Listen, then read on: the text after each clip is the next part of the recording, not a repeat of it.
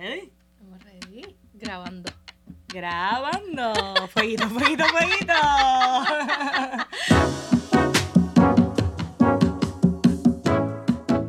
Esto es La escena ahí suena, presentado por Michelle Music.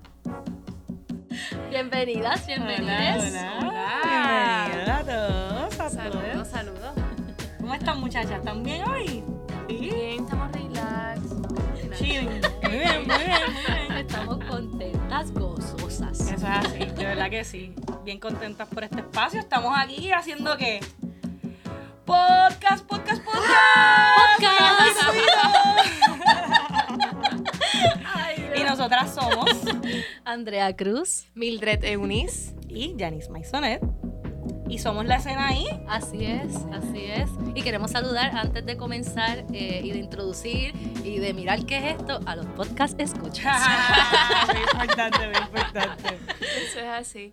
Y a los podcast videntes también, Así porque nos es. están viendo por el canal de Micheo, así sí, que sí. gracias por estar aquí. Así es. Estamos rompiendo el hielo con Sí. este primer episodio eh, desde Micheo Music, anfitrión de este invento. Así que gracias a. Micheo Music realmente por decir que sí eh, para este podcast. Yeah. Oiga, nena, yo tengo unos recuerdos bien bonitos de cómo arrancó todo esto de la escena ahí. ¿Te acuerdas? ¿Te acuerdas? Tengo unos recuerdos bien, bien chulos, bien chulos. Creo que comenzó en Atillo. Sí, por tu ¿verdad? área. En mi pueblo, en el pueblo donde crecí.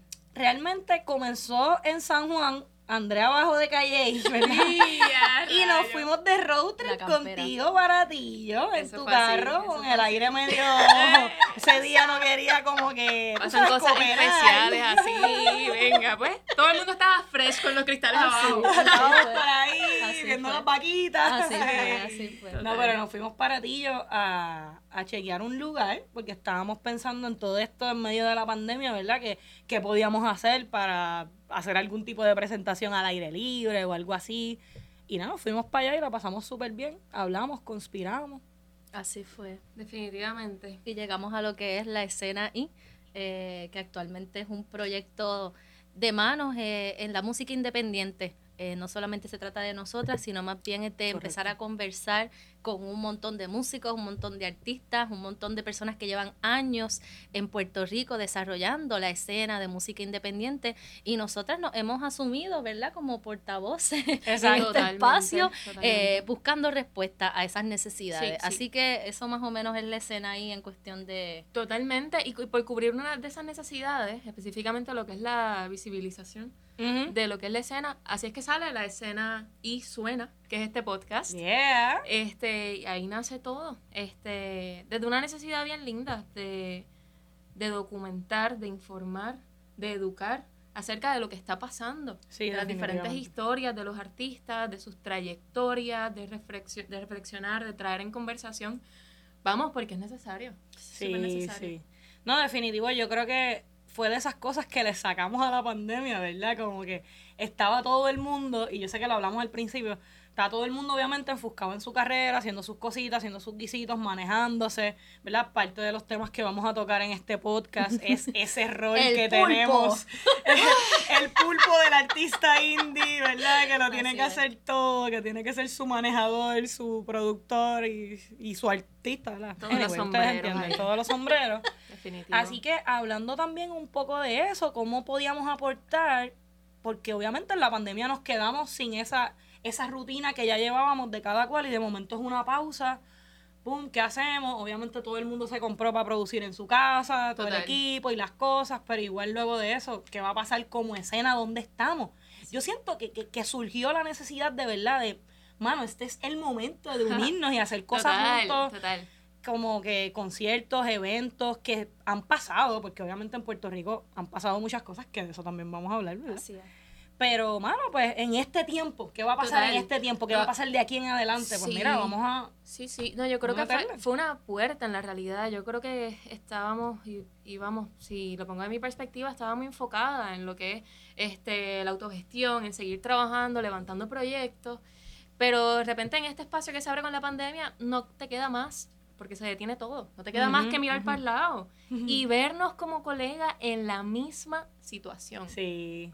Que estábamos todos en el mismo barco. Así fue. Así fue. Yo creo que fue un encuentro, ¿verdad?, que, que, surge de esa necesidad en conjunto que no sabíamos, tal vez todas, que estábamos pasando por eso mismo. Ese día al desahogarnos y darnos cuenta que, estábamos todas en el mismo faltan venues, que no sabemos cómo brincar el charco, cómo entonces exponemos todo lo que está pasando de una forma internacional, esa puerta a lo otro también, cosas que queremos, que mm. anhelamos, y así es que se da más bien el encuentro. Y así empieza la conversación. Y decimos, vamos a convocar a los colegas y vamos a y ahí surge el registro, ¿verdad? Que todavía está abierto. Sí, total. Sí, el, este. registro sale también de, vamos, de que hay que organizar algo. Muchísimas cosas están pasando aquí en la isla, muchísimas músicas, muchísimos géneros, muchísima gente hermosa con unas trayectorias increíbles. Y el registro yo creo que fue, es, un buen camino para empezar la organización. No ¿Cuántos tenemos ya más o menos? Hay sobre, hay sobre 150, 160 artistas registrados. Súper. Sí, y vamos, que diversos en todos sus sentidos. este Tanto en, en, la trayectoria que llevan, eh, tenemos artistas registrados de que llevan 15 años, 20 años de trayectoria. Hasta y bandas reconocidas dentro de la escena indie. Totalmente, hasta artistas que, que ya llevan apenas eh, dos meses con, su lanzamiento. Así que invitamos también a las personas ¿verdad? que conozcan de otros artistas y músicos independientes que por favor se registren porque es importante la documentación. Esos datos definitivamente refuerzan eh, a la hora de que hagamos peticiones o a la hora que queramos inventar cosas. Es bien importante tener todo eso organizado. Y esa es otra de las cosas que veíamos bien carente dentro de la escena eh, de música independiente. Tratar de organizar y a conglomerar esa información para usarla a nuestro favor y buscar otras oportunidades. Claro, y conocernos, pensando en expandirlo al resto de la isla, porque obviamente sabemos que estamos un poco centradas en el área metro, aunque ninguna somos del área metro originalmente, pero pues aquí está el trabajo, está el guiso, como uno dice. Pero la idea es que obviamente sea algo para toda la isla, así que músicos del resto de la isla que nos están escuchando, que tienen sus proyectos, por favor, vayan regístrense y así sabemos de ustedes. Eventualmente, pues quisiéramos hacer una reunión con todo el mundo, ¿verdad? Pero cuando esta situación no los permita. También. Exacto, eso es importante, eso es uno de, las de los sueños. Por eso estábamos en Atillo viendo un spot, porque queremos obviamente llevar conciertos a través de la isla que se conozca más, mano, este, este trabajo que hacemos los artistas independientes en nuestra música, que, que sabemos que a la gente le va a encantar si se las llevamos. Así es. Tú sabes. No, vamos, y que yo creo que ya, ya es suficiente de, de cada una de sus trayectorias estar nadando solo. yo creo que había mucha, y lo digo igual por, como, como me veo mi proyecto, había mucha soledad envuelta, ¿sabes? Este, mucho miedo, este tabú de que no comparto lo que estoy haciendo o no comparto la problemática con la que me enfrento porque... Como la pista que nos pusiste en el camping, Mildred. Pero es que es lindo, oye, que, te abriste y lo vamos, es que tú sabes, es que te lo, te lo digo, yo estaba como nena chiquita, porque no hay nada más, no hay nada más lindo que tú compartir qué están haciendo. ¿Sabes? Cuando te sientas a componer, qué nace y, y tú tener colegas que uno admira, que uno quiere y poder decirles, mira, ¿sabes? Es vulnerable. Claro. Pero es lindo darle espacio a que, mira, no hay miedo. No hay idea que se pueda robar si sale el corazón. ¿Sabes? Como que, es verdad. suyo, si uno la red de apoyo también, yo creo que es algo que, la escena quiere mostrarse como una red de apoyo. Eh, el circuito que vemos en otros países, en México, en España mismo, eh, donde hay un montón de músicos y artistas compartiendo y se reúnen semanalmente y hacen tal cosa y, y eliminan poco a poco esta cosa de la competencia, que sabemos obviamente que es algo que está como internalizado así por la pena y también al estar en una isla, peor todavía, como que se intensifica ese pensamiento. Sí, sí, sí, de que somos muchos artistas para oportunidades para uno. No, eso, todo eso, eso es parte de la mentalidad del pasado. Yo pienso, hay que darle update. Hay que darle update a eso. Pero iremos poco a poco. y dentro de esos proyectos pasó el registro. Eh, de Spotify. La campaña de la Spotify. Campaña de Spotify. que básicamente, resumen, pues Puerto Rico no aparecía en los territorios de Spotify y el que menos sabe que pues Spotify es ahora mismo como la plataforma más grande de música de streaming en Estados Unidos. Y por ese mismo tema de que somos Estados Unidos pero no somos, pues no salía Puerto Rico y todos los plays salían como si fueran de Gainesville, Florida. Y bueno, al menos logramos, ¿verdad? Con un movimiento y una campaña que pues ya aparezcan los plays en Puerto Rico y los municipios. No, sale Puerto Rico, todavía está ahí medio. Pero por lo menos ya si eh, te escuchan en Mayagüez cinco personas, pues tú ves en tus reportes de Spotify, mira, me escucharon en Mayagüez cinco listeners. Y esto Ah, son claro. cosas que, que tienen eh, una repercusión de esta forma porque hay una unión y porque se ve un grupo de personas empujando hacia lo mismo. Exacto. Y por eso también es Ahí importante. está el ejemplo de los- las cosas que podemos lograr como grupo versus cada cual por su lado, pues. Totalmente. No, y que la realidad es que como somos proyectos que hacen muchos, muchas cosas desde la autogestión, realmente también Spotify da una herramienta que podemos ver entonces, como bien mencionaste, Sí, cuánta Spotify gente nos escucha en. Mayagüez, cuánta gente me escucha en Aguadilla, cuánta gente me, escu- me escucha en Adjunta, y así podemos ver cada uno dónde, Exacto, dónde dónde está ese podemos ir público, de ajá, público. Así que realmente es, es un beneficio colectivo. Sí. El Sí, que no- sí, se nos sí. reconozca y se vea dónde nos están escuchando. Sí, no, y definitivamente falta por hacer y seguiremos, pero empezamos con el pie derecho con eso, ¿verdad? Yo creo que fue Así una victoria. Y lo otro es lo del mercado, que estamos todos los últimos domingos. Les de invitamos mes. también. A la hora que ahí. vean esto, no importa el día que vean esto, lo importante es que sepan que el último domingo de cada mes, la escena ahí tiene mesa en el mercado del Instituto de, De- Cultura Puertorriqueña. De 10 a Exacto. 5 de la De tarde. 10 a 5. De 10 de la mañana a cinco. 5 de la tarde tenemos todos los productos de los, eh, de los artistas de la escena, los discos, eh, o sea, vinilos y CDs, camisas, tote bags, eh, pins y todo lo que los artistas se inventan es. de mercancía. A quienes que- les interese ser parte, pueden escribir al email de la Exacto. escena y arroba gmail.com para que se unan a, a la conversación y a lo que está pasando. Eh, somos muchos también, así que la curaduría a veces pasa, eh, pero lo importante es que estemos y que hagamos presencia allí, que conversemos con todas las otras disciplinas del arte que, que se exponen en una feria y que son cosas de experiencias que nos marcan y ahí vemos la necesidad que tiene la gente realmente de consumir música. Es Total. mentira Sí. que no quieren comprar discos, nos hemos visto allí. De no importa, sí, conozcan eso o no los proyectos, es como, Sí. ¿qué es ¿Qué? esto? ¿Que estos son los artistas independientes de ¿Qué Puerto es la Rico? música ¿Y que- independiente? ¿Y, esto es todo rock? No, Ajá, mira, hay total. bomba, hay salsa, hay plena, hay cantautores folk, hay fusiones de varias, hay rock, hay rock con jazz, hay, hay de salsa, todo. hay todo. Y una de las preguntas que más siempre se frecuenta, ¿qué es la música independiente? ¿Qué es la música Ay, independiente? ay. ¿Pero y qué es eso de independiente? No, y honestamente, yo creo que hasta nosotras mismas como artistas, no sé si a ustedes también les pasó, como que cuando ustedes sienten que entendieron, aquí los voy a entrevistar. Empezó el podcast. Me Ay, ay, ay, ay, ay, ay. Ahora sí. Este, ¿Cuándo ustedes creen que de verdad entendieron lo que es música independiente? Wow.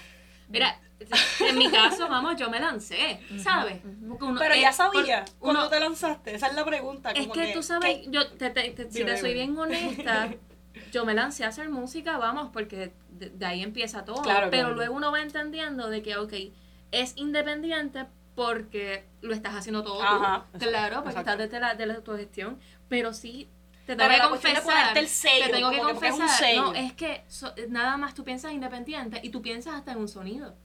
Entonces es un estigma Claro. para mí que hay que romper, ¿sabes? Sí, sí. De que no es un sonido en específico, no es un estilo en Puede, específico. puede ser, por- no, no es un estilo en específico, es porque quizás nace de estas bandas de rock indie que fueron las primeras cuando empieza, o sea, es un efecto que pasa en la industria de la música. Van cayendo las disqueras tradicionales y obviamente los artistas siguen haciendo música y dicen, no me importa si no me firma nadie, yo voy a sacar mi música por mí mismo y ya, y que me la compren mis padres y mi familia y los que quieran. Y Sí. pues empiezan a surgir. Yo creo que tiene como dos vertientes, que obviamente es como la defensa de ese sonido propio, eh, sin, Claro, claro. sin querer tal vez llevarlo a ese otros extremos que a veces ni tiene que ver con el mainstream. Todos los que vivimos y estamos en la música queremos, yo pienso yo, Sí, cruzar sí, unas oye, fronteras guisar, porque guisar. definitivamente y tocar en masas y hacer como a veces se nos quiere como hasta quitar de que no, no puedes hacer Sí, estas pero tú lo cosas. que dices es como que esta cuestión de que las disqueras entonces te imponían, ah, si quieres estar con nosotros, tienes que sonar así o más asado, o no puedes sonar No, así. y, y, bueno, yo creo que también se, se podría reflexionar acerca de a qué punto ser independiente se ve atado a una condición de necesidad Claro, a- constante, a, una a una condición hasta de pobreza. claro. Vamos, que si empiezas a ser eh, exitoso, si empiezas a generar, si empiezas a hacer, este, a tener finanzas estables, el cuestionamiento de, de es independiente o no, vamos, que se nos pone un poco en, en- se nos Sí, sí, tambalea. sí, sí, sí, Pero sí, eh, esos son, este, por decirlo así, cosas que están imaginarias. Este, Sí, no, no tiene nada que No- ver. no tú tiene puedes, o sea, ningún sentido. Creo que el primer disco del Conejo fue independiente. Claro, ahí está. Ahí Y está. hay un montón de artistas, Lisandro Sí. Aristimuño, un, artista eh, argentino independiente que tiene su propio sello, es disco azul, este Carla Morrison fue independiente por muchos años también, o sea, estamos hablando Sí, hay, de... va- hay varios. hay Sí, que no tiene nada que ver eh, eso de el éxito, ¿verdad? A como lo como se ve Claro. el éxito eh, con el sonido también. Creo que son cosas como bien Sí, Totalmente. sí. Yo creo que quizás fue, por lo menos desde mi percepción de, de, pues, de otros géneros, como que yo siento que, por ejemplo, en el jazz la gente lo ve como que, como exacto, como un sonido, como que, ah, yo no puedo hacer jazz indie, porque entonces no sería jazz, like, ajá, sí, no importa el género, si tú autogestionas tu música, Pues eres, eres música independiente. independiente. y va a ser, y por eso mismo, yendo al sonido también eres independiente porque nadie te está diciendo cómo tienes que sonar, tú estás Total. sonando como tú quieres, así que eres independiente en todos los Sí, aspectos. sí, sí, Puedes hacer lo que quieras en las estructuras de las canciones, en las sonoridades, mezclar qué, quién te dice qué. Vamos, en eso sí tenemos una libertad que, que Claro, pero Ah, ¿cómo, increíble. ¿y cómo bregamos con esa libertad? Que ahí también es que llegamos a los 20 sombreros, porque entonces, Al pulpo. Tú, tú sabes, es como a mí me pasa cuando voy a un sitio que, que el menú tiene un montón de cosas y todas se ven ricas, que uno no sabe, ¿me ¿Cuál entiendes? Como que, que, que escoger. Pues, no, porque el artista estaba acostumbrado Así. antes, y yo he hablado, y de seguro ustedes también, con artistas que estaban filmados o qué sé yo, y es como que ellos eran el artista. Ellos llegaban, tú sabes, de seguro hasta los buscaban a la casa, todo, tú sabes, tú estás involucrado en cierta parte del proceso, pero también tienes una oficina que te maneja todo. Claro, Entonces, claro. tú sabes, como que acá la onda es que uno lo tú tiene tienes que que hacer hacer. todo, desde artista gráfico, vamos, porque si al principio estás arrancando, tienes que hacer tus propios diseños, tu propia propaganda, tu booking, Claro. más manejo de redes sociales. Exacto. que Convocar parece ensayos, fácil y parece como que estamos aquí, pero contestar correos, contestar, contestar emails, llamadas. enviar, contestar. En una llamada a uno se le va. Exacto, ¿no? Sí, eh, Sí, pero sí. hemos hablado un poquito de no romantizar obviamente esa autogestión y no llevar, porque porque no está bien. La verdad es que el No, músico, artista, no, etcétera, claro. etcétera, eh, quien esté en la disciplina del arte, su trabajo es la obra. Es dedicarse a esa expresión artística. Sin embargo, eh, hemos visto también como esta doble vara que en el pasado manejadores o la misma ¿verdad? industria eh, era un poco cruel, hostil y explotadora con el mismo ujú, artista. y cuántas definitivo. personas ahora mismo no tienen ningún derecho sobre su obra, no tienen regalías de nada, simplemente por no estar involucradas en ese proceso, por no Totalmente. conocer. Sí, ahí están las Totalmente. ventajas y desventajas. O sea, quizás al principio, o, o de alguna forma se puede ver como, ah, una desventaja, soy indie, entonces, aunque quizás no lo haga yo, pero sí tengo que delegar, sí tengo que dirigir mi negocio, sigue siendo mi negocio, y yo tengo que decir, delegar o lo que sea. Así es.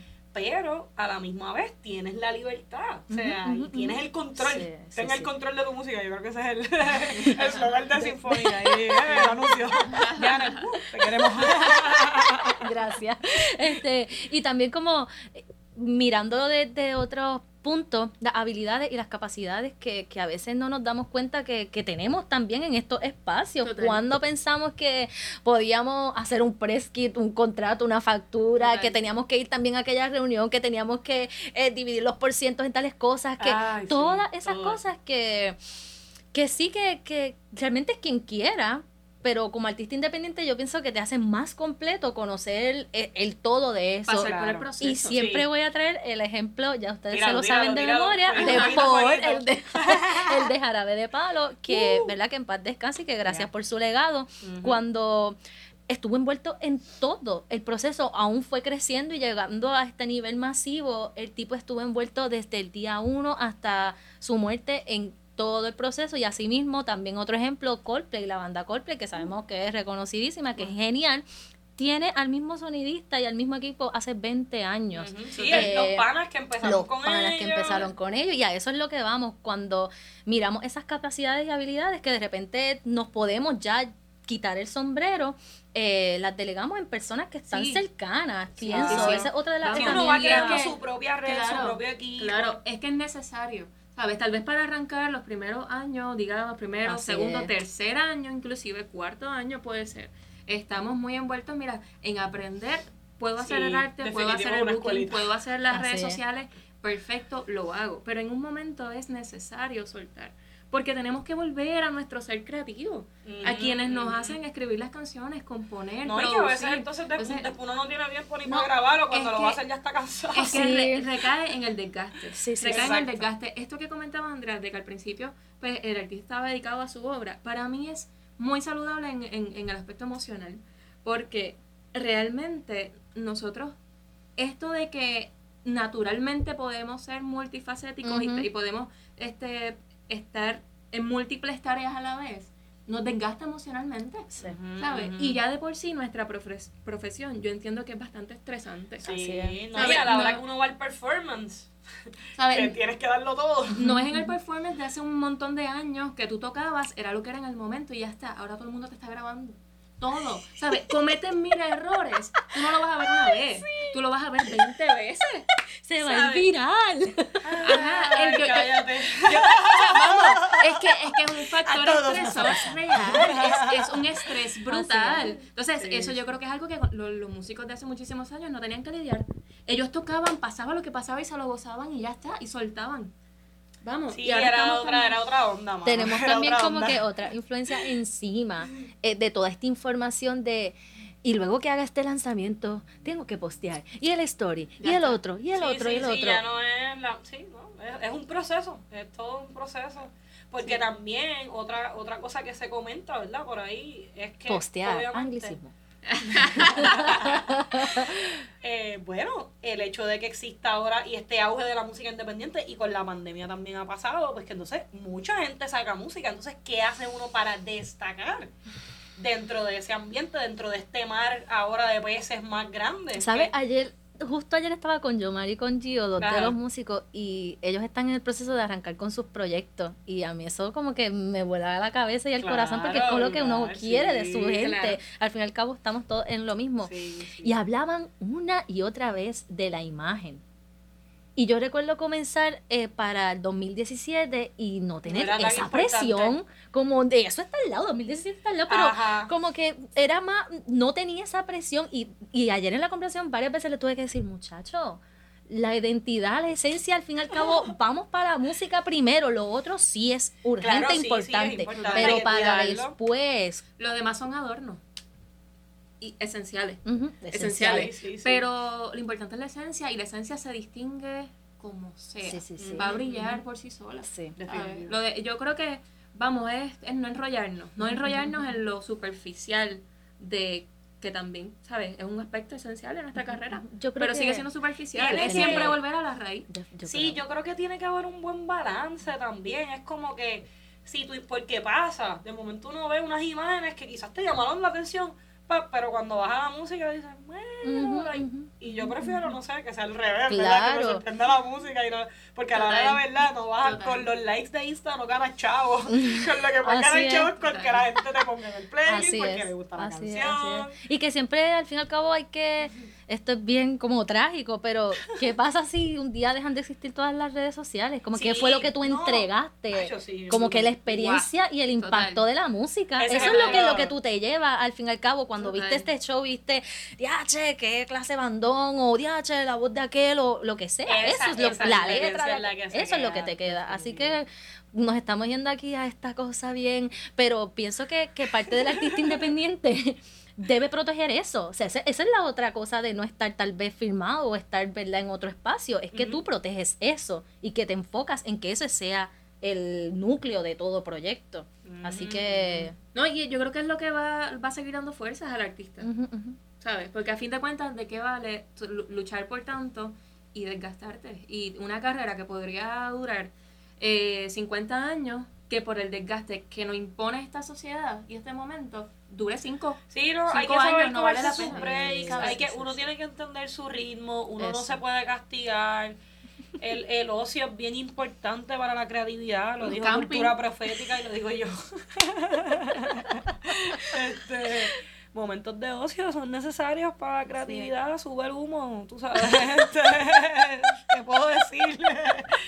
Y nada, eso que, que, vamos, somos artistas. Es la cuestión, ese in and out, yo le diría, tú sabes, como que eh, soy artista, pero obviamente cuando me bajo de la tarima tengo que cumplir con otros roles porque estoy manejando esta cuestión. Así es. Pero hay que conectar con ese artista y, y, y hay que darle de comer a ese artista. Y si tú no Así le das inspiración, si tú no te vas de camping con tus amigas o de road trip o lo que sea, pues ¿de dónde van a salir las canciones? ¿De dónde va a Proyectos alternos también que te nutran a tu mismo. O sea, esa es Exacto. otra y cosa. eso es bien importante, Total. ver otras cosas, ver otras expresiones artísticas, lo, lo que sea que inspire a uno, sí. Sí, diversificarse. Definitivo. Este, sí. Y como mujeres, dentro de. Kitties, pues como mujeres dentro de... wow. Yo puedo hablar del rol, ¿verdad? Que es la que me ha tocado a mí como músico, como saxofonista, ¿verdad? Este, no con mis proyectos, sino con otros. Este, pero digo, y con mis proyectos también, como que la típica de es raro ver una nena tocando saxofón. Este, digo que a la gente obviamente le gusta, porque en este caso es un raro bueno, pero igual te lo mencionan, ¿no? Y uno no quisiera que fuera así, incluso a veces yo le digo, mira, pues hay dos o tres por ahí, le menciono el nombre de mis amigas saxofonistas, qué sé yo, este... Eh, pero sí, como que la cuestión de que todavía te, te encasillan en ciertos roles, como pasa en la sociedad, que Total. si no... En el caso de ustedes, pues, ah, cool, porque tienes la guitarra y cantas, sí, o tienes, estás en el piano, ah, cool. Ujú. Pero, si Pero- estás fuera de ahí Sí, es como no, pero en mi caso, en mi caso también con la guitarra, porque Bueno, con eh, la eléctrica. con la eléctrica, con la eléctrica, con la eléctrica y soleando. Diantre, tú soleando. ¡Soleando! Ah, pues, Mira, no, ni, has- ni has empezado el solo. Estás así acom- eh, acomodando los dedos y ya yo, como que se movió de los acordes. ¡Wow! No, ¿sabes? No, bueno, no, ¿sabes? Sí, Qué linda. Es igual. Sí, sí, sí. Es igual. Pero qué Igual. bueno, o sea, hay que explotarle los sesos a la gente y por eso, por eso es que estas cosas tienen que pasar, Sí. esa visibilidad, no solo para todos los artistas independientes, también para las mujeres, que habemos muchas, cada vez más, haciendo distintos roles, y definitivo que la gente nos tiene que ver y acostumbrarse y, y es otra experiencia, mano, también, ver una mujer tocando es otra experiencia porque es otra energía. Así ¿sabes? es. También yo pienso que desde el otro lado, como el liderar espacio, y casi siempre, obviamente, que se ven acostumbrados que los lideran hombres y el director de la banda es hombre o tal cosa, y de repente cuando tú te propones y las composiciones, como que, no, mano, como que no solamente tiene que cantar o no solamente es la que se toma las fotos y ya, es como que todos los otros roles Eso. los puede hacer sin Sí. ningún tipo de problema y es como, eso también yo pienso que es súper, eh, no sé, una de las cosas que más luchamos siempre sí, también. Sí, y eso que dices, no, no nada más en el performance, sino como que administras tu carrera. ¿sabes? Igual como te administras a ti como persona. Y que de, de una persona de afuera, ¿sabes? Pueda entender que, mira, sí, somos cantantes, sí, somos artistas, sí, somos instrumentistas, pero también eh, dominamos otras millones de facetas como Así mujer es. dentro de nuestra carrera y en nuestros contextos personales que pueden ser otro tipo de, de empresas, otro tipo Así de es. negocio, porque podemos. Porque podemos. Porque Sí. podemos. Qué dura. Sí, sí, sí. Así es, un saludo al maestro Hugo Peña, que vaya, fue uno de los primeros que me dio oportunidad de estar ahí como música, mujer. Qué lindo. Y me acuerdo que a veces cuando presentaba alguna mujer de la banda, él decía e- eso, como que ustedes saben cómo son estas mujeres que hacen de todo, cantan, bailan, tocan, manejan el hogar, tú sabes, como que... Y es, es eso, la realidad es que las mujeres en general, ¿verdad? Tenemos como que esa capacidad, quizás somos un poco más multitasking que los hombres. Definitivo. Sí, pero en el aspecto también este de crear, ¿sabes? Po- podemos visualizar este y hacerlo. Vamos, que todos Claro. podemos hacerlo. todos, Sí, ¿sabes? sí, obvio, podemos. obvio. Pero realmente no está mal en no limitarnos, ¿sabes? No, no es que tengo una carrera artística y me tengo que quedar solamente haciendo esto de por vida, ¿sabes? Eh, no sé. Definitivamente. Sí, sí, sí. De todas estas problemáticas y más, estaremos, Estaremos hablando. hablando, vamos a traer invitados, Así invitadas. es. Así definitivamente. Por eso es que estamos aquí tocando Sí. algunos de esos temas, pero ya cuando venga cada invitado con su historia, pues ahí vamos, vamos a aprender nosotras de eso Sí, también. no, y va a ser súper chulo eh, conectar con la historia de cada artista, con la carrera, con lo que ha pasado. Este, vamos, que vas- van a ser bien ricas esas experiencias. Y esa raíz, a mí me interesa mucho como que entrevistar a estas personas que estuvieron en esos primeros grupos de música independiente que al menos uno recuerda que pasaron aquí como que en los 90. Ujú. Este y saber cómo era en esa época que uno no estaba y cómo todo se fue formando. Y también mirar esas otras artistas que tal vez ya están en otros niveles y que obviamente, como todos, empezamos independientes. Así que mirar esos contrastes también, cuáles son las diferencias, en qué puntos de encuentro eh, se están. Así que la verdad es que este podcast va a estar bien bonito y, y realmente yo me siento muy feliz, muy contenta. Era como un anhelo que pudiéramos conversar y destacar esas historias y documentarlas. Es bien importante porque a veces, no sé si les ha pasado, pero yo me encuentro con como una necesidad de saber ¿qué pasó antes? Hace 10, 20 años la música en Puerto Rico, ¿qué estaba pasando? En el oeste, en el sur, en Vieques, Culebra, ¿qué estaba pasando? Exacto. Y uno ha escuchado las historias porque obviamente, qué sé yo, hemos hablado con Mima, hemos hablado quizás tú con, más con Eduardo Alegría, gente que lleva años. Y de ahí cogemos un poquito, pero los queremos aquí sentados en la mesa, en la silla caliente, hacerle las preguntas que son. Yo me recuerdo con una, unas clases increíbles eh, de historia de la música con el antropólogo eh, musical eh, Noel Allende.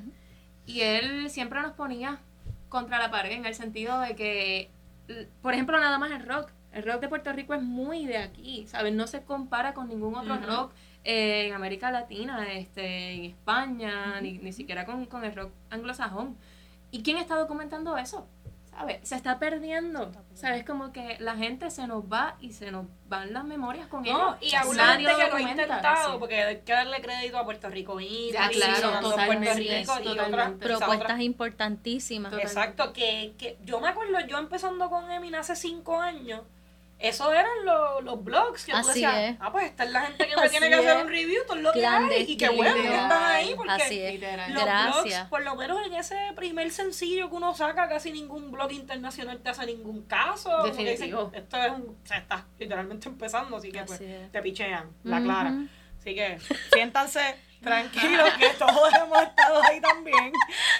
y que no siempre tiene que ser así. Cuando va pasando el tiempo y, y va esto mismo y vas cogiendo el rol de pulpo y haces el comunicado y, le añades la tipografía. Oye, lo pones más bonito, tú sabes, sí, abres el Canva y pones un template más cool.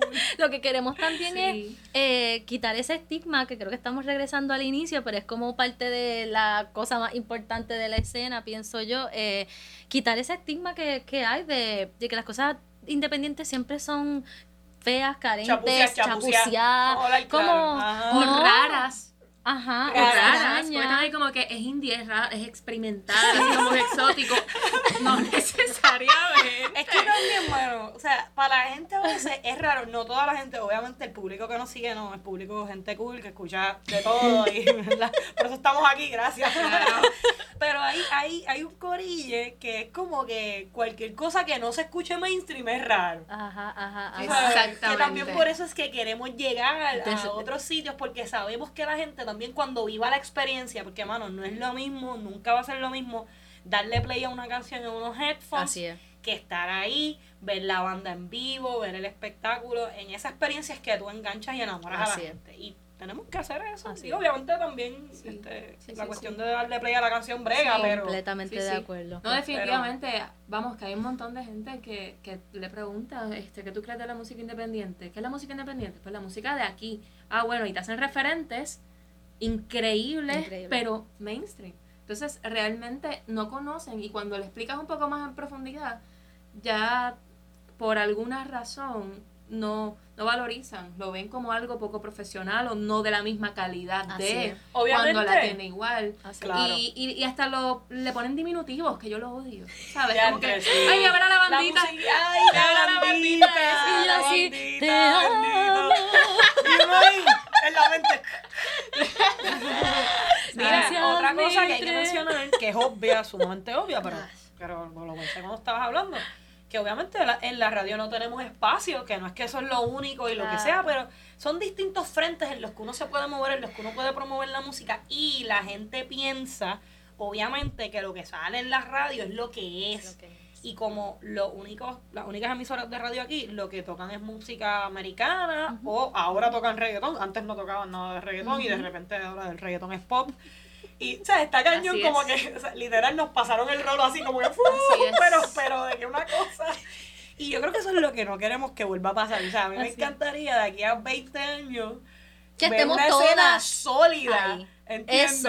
Y hablamos eso también de, de estructurar unas cosas y, y no me gusta, el- bueno, pues sí me gusta la palabra. Y hay que curar las cosas también. Claro, como que dentro de la la escena es misma es como... Tenemos que estar duras. Exacto. Tenemos sí, que estar Ahí fue que duras. empezamos. eh, Ese fue el, el, el punto. Dejar de mirar esto como esta cosita, o tal vez sí o tal vez no. ¿Estamos aquí o no estamos sí. aquí? ¿Es tu profesión Total. o no es tu profesión? Y ¿Le vas a meter o no le vas a meter? Lo que hablábamos del sombrero, y lo hablábamos ahorita en la conversación antes del, de la conversación oficial, que como que el bastripe es que si, por ejemplo, este en, en video, que fue el último que yo hice con Emina, el video, uno está en el rol de la producción y en tantos roles que de repente se puede ver tu performance afectado. Así es. Y Total. eso es lo peor. Y así hay miles de ejemplos. Algo se puede ver afectado. Y si una de esas cosas queda mal, si la propuesta está chapuceada, por mejor que sea el producto, no te van a llamar para el guiso. O van a decir, ah, esta bandita, déjame ofrecerle 200 pesos. Tú sabes, o la foto en verdad es una foto que no, qué sé yo, y son boberías. A veces sí, uno tiene la mente en tantas cosas que algo se descuida, pero hay que ser cuidadoso. Sí, porque, así, porque así es que nos estamos proyectando. Sí, Sí, y más en este es. aspecto administrativo, ¿sabes? Que el rol está en los papeles, en la descripción, en, la, en, la- en fotos, ¿sabes? Son pequeños detalles que sí, ¿sabes? Nuestra Sí. carta de presentación es, es lo que dice nuestro trabajo. Y vamos, que si envías un trabajo, digamos, y no está cuidado, digamos, en ortografía o 20 cosas, igual dice, dice. Porque Habla de- es, es- es tu representación. Así es, así es. Yo pienso que, que también eh, parte de la escena y parte de todo esto es rescatar un poco esas otras caras, esa otro, esas otros sonidos, esas otras cosas que puede proponer un país eh, y que eso mismo está siendo invisibilizado. O sea, básicamente ahí es donde a veces yo veo como que el motivo de tal vez esta escena o de tal vez esto que está pasando ahora es como esas otras cosas que son parte, porque esto de insertarnos de- dentro del Instituto de Cultura puertorriqueña o en los mercados tiene un propósito, tiene una Totalmente, razón de ser. totalmente. Y es mirar cómo redefinimos o vemos la cultura, porque la escena ahí siempre ha estado, la escena ahí, la escena independiente siempre ha estado hacia el lado de Exacto, eso. sí. Siempre ha estado bien lejos de, aún de esos de eso. espacios gubernamentales, o sea, es literalmente somos parte como de la si cultura. huérfanos. Total. como que nadie, Exacto. nadie No. nos quiere, estamos ahí solos. Somos parte de la No, presión creo que- artística del país. Ay, es Exacto. que eh, eh, en el contexto cultural y político, digamos, tiene mucho, porque tiene mucho con nuestra identidad, ¿sabes? Somos puertorriqueños, somos isleños, Ujú. Pero no estamos enajenados del mundo, Claro. ¿sabes? Somos caribeños y podemos conectar con Dominicana, po- podemos conectar con Haití, podemos conectar con hecho, todos los países de habla hispana que hay, hello, Latinoamérica, y toda la Latinoamérica, comunidad ¿sabes? hispana en Estados Unidos. O sea, Así que es. si lo miras así, Así es. Sí, es un es. montón. realmente tiene muchísimo valor la organización de la escena. Así es. ¿sabes? Porque tiene el potencial, tiene la calidad, tiene la versatilidad, la diversidad de, no, de cualquier otro lugar en Latinoamérica. ¿sabes? Podemos llegar, podemos seguir creando conexiones y la organización es clave. Definitivamente. No, otra cosa es, yo creo, hacerle entender a la gente que, porque cuando piensan en música puertorriqueña, pues obviamente piensan pues en la música tradicional puertorriqueña, que obviamente está súper cool, pero ya incluso dentro de la escena indie hay un montón de grupos fusionando con la bomba, con nuestros ritmos, con la plena, con la música campesina y todo eso, tú sabes que en realidad es, es nuestra música moderna, Sí, esta es nuestra sí, música moderna sí. y la gente ni siquiera se está enterando. La gente sigue pensando Total. en la música de antes, que Total. chévere, no pasa nada, y cuando tengas que poner tus hits del ayer los pones. Pero oye, qué chévere sería también que, que supieras lo que está pasando en tu país ahora mismo. Sí, lo que, es que lo que está pasando ahora es historia. ¿sabes? Está- nada más las canciones en sí están documentando. Eh, documentaron el verano, Así es. El verano de lucha, eh, Sí. documentaron la pandemia, Así es. documentan tantas cosas de esta realidad que no tenemos que esperar valorar esta realidad en 50 años. ¿sabes? Sí. Y pasa todo, la música clásica en algún tiempo fue este Sí, música popular. Música todo, popular todo ha sido bailable, ¿sabes? Música de la gente, de que se todo el tiempo, la salsa igual, en un, un tiempo la, la, la salsa era música de calle, de la calle, y después fue para hacer este música de salón, ¿sabes? Sí, Se repite la historia Así y es. esto que estamos haciendo, esta música de ahora, tiene el mismo valor. Sí, la diferencia es que ahora no, también la cuestión de los géneros, ya los géneros no deberían ni existir, mano. Y eso también es otra complicación. Porque la realidad, todo ahora es una fusión, todo, tú miras las categorías. Qué difícil todo ahora es es. una fusión y todo es pop, porque, o sea, vuelvo, el reggaetón ahora es pop. el- o sea, y es como, en serio, mano. Sí. Mira, vamos a hacer música y ya, y también, ok, a ver, hacen falta los labels para ciertas cosas, no estoy Así diciendo es. que... Pero más allá de eso, es música, es nuestra música, y mira, y chequea, y lo que te gusta bien, y lo que no, pues no, pero tú sabes Sí. hay alternativas y, y creo que, que en realidad lo que estamos creando va más allá incluso de esos géneros tradicionales Así es. y, y pues la gente debería, debería prestarle oído así que los invitamos a que A- sigan nuestros Playlist. playlists Sí, de nuevo el En lanzamiento. Sí, sí, sí. ese siempre está on fire con lo último que están lanzando los artistas de la escena local independiente Así es. todos los géneros todo lo que nos envían, si tienen nuevos lanzamientos, lo pueden enviar a nuestro email, Al la email. escena y a gmail.com. Sí, Así sí. Y, y nada. A mí me encantan las asignaciones, así que a todos nuestros podcast escuchas, videntes.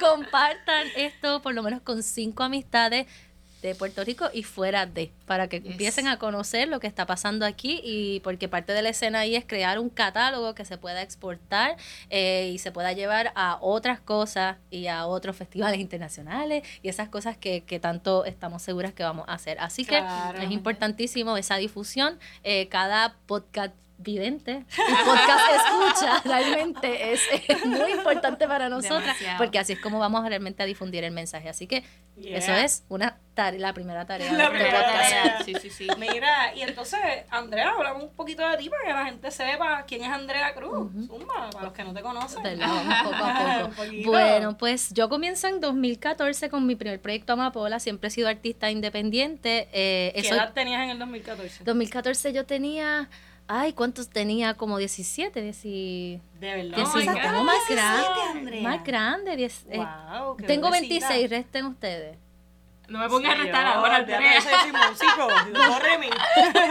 No, Paso estaba más, de 17 no tenía que estar en primer año, no, tercer año de universidad, como 20, 20. 20, Está bien, por 20, ahí. 20 tal 20, vez. 20, 20, me dije que 17. Ok. Wow. Eh, sí, en Calle, mi pueblito adoptivo, soy de ahí bonito. Ah. Eh, y comenzó con este proyecto que buscaba como exponer distintos covers de Drexler, de Natalia, y Ah. metía siempre como las originales. Y empecé a mirar que, que la gente respondía muy bien a las originales, que las pedían. Eh, agradezco siempre mucho, hablando ahorita de los blogs y las cosas independientes a clandestino, a Puerto Rico Oh, sí, Indie, que Festival sí. Claridad, que fueron de esas primeras Claro que plataformas que, como que abrazaron Ujú. mucho el proyecto y en 2017 empiezo como a recopilar lo que es el primer álbum que es Tejido de Laurel.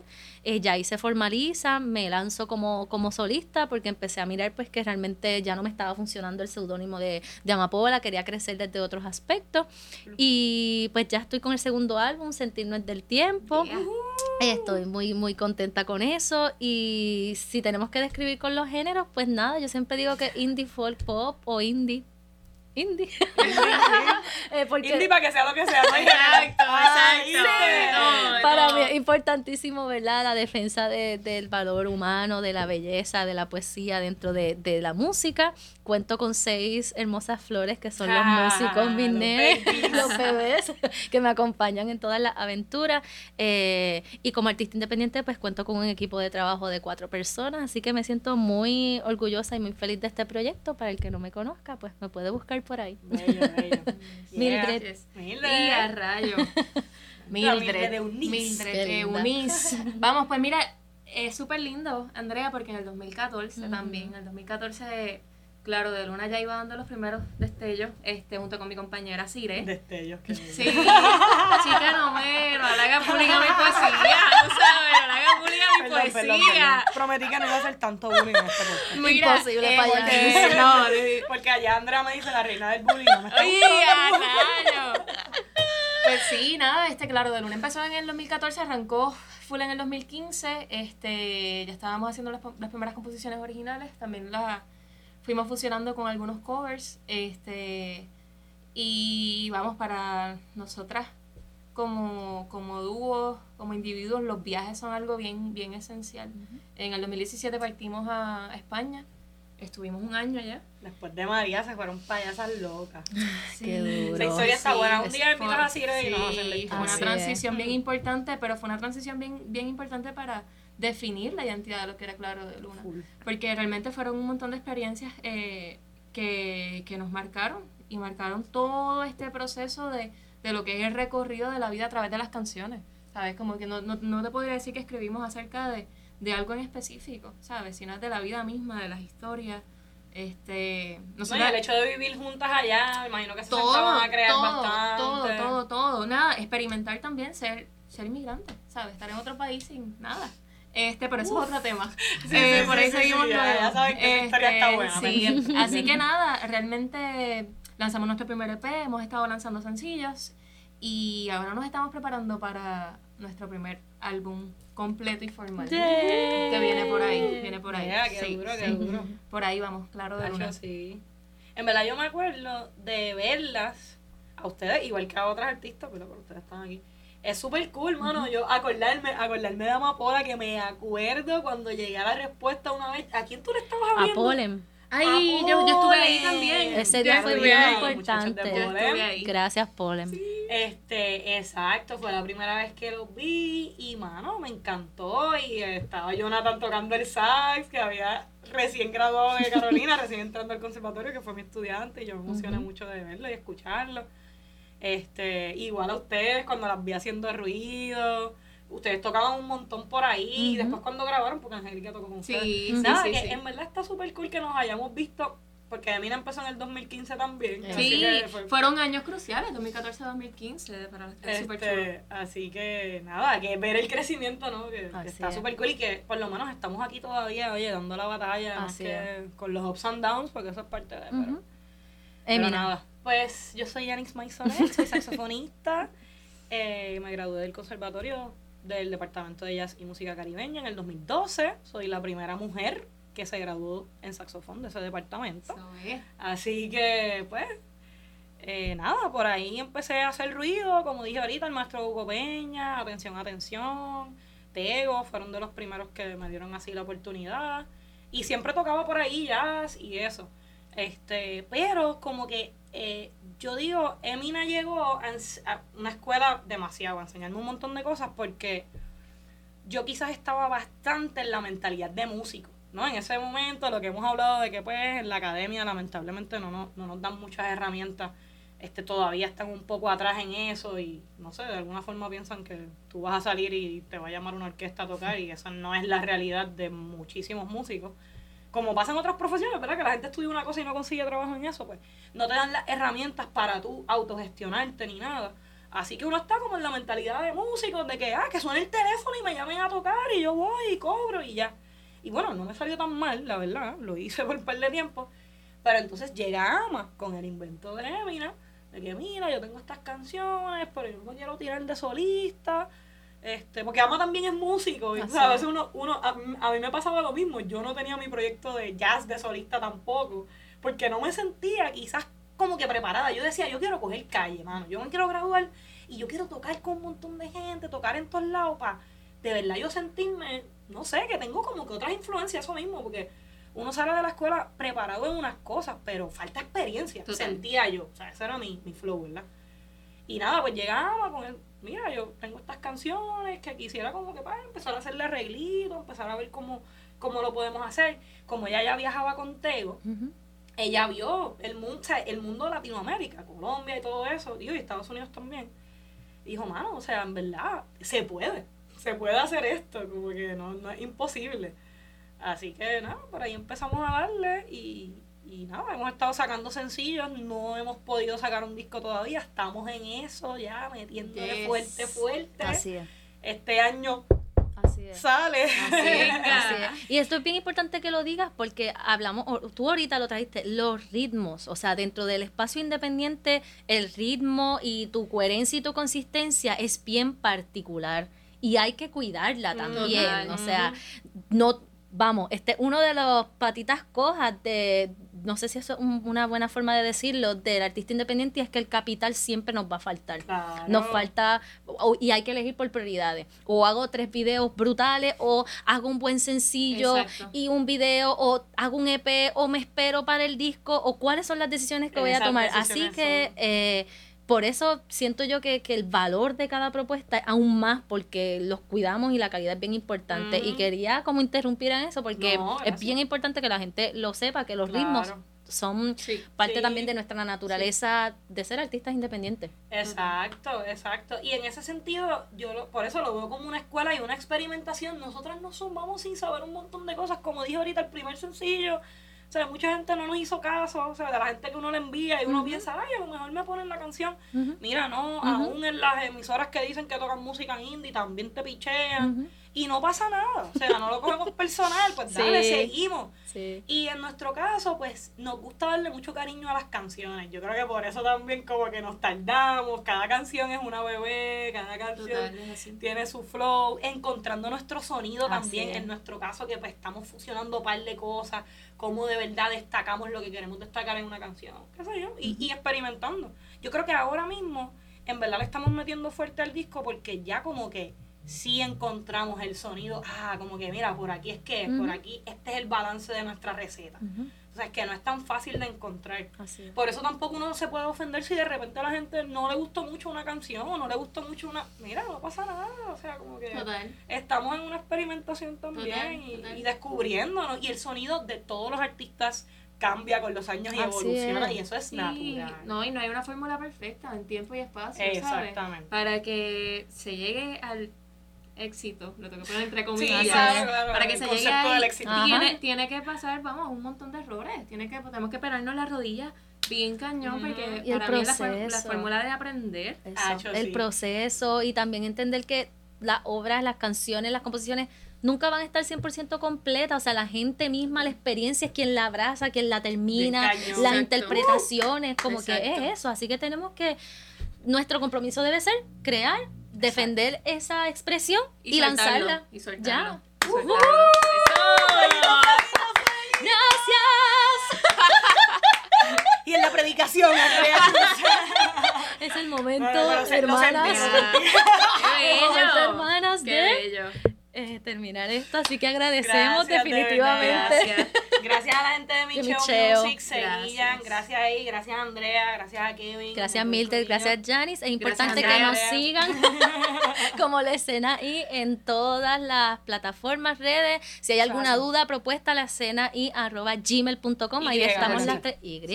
Eh, ahí estamos conectadas y agradecemos que nos sigan. Y, ahí, y recuerden el mercado último domingo de cada mes, de 10 a 5. Ahí estamos en el viejo San Juan, Puerto Rico. Exacto. Casi siempre nos ubicamos al ladito del bastión, en esa plaza que está la estatua de oso. Ahí nos van a ver jangueando. Convalescencia es. Palabra de domingo. Para terminar. bueno, ya sabes, la cena ahí suena así, así que pendiente. Estamos ready. Chao. Bye.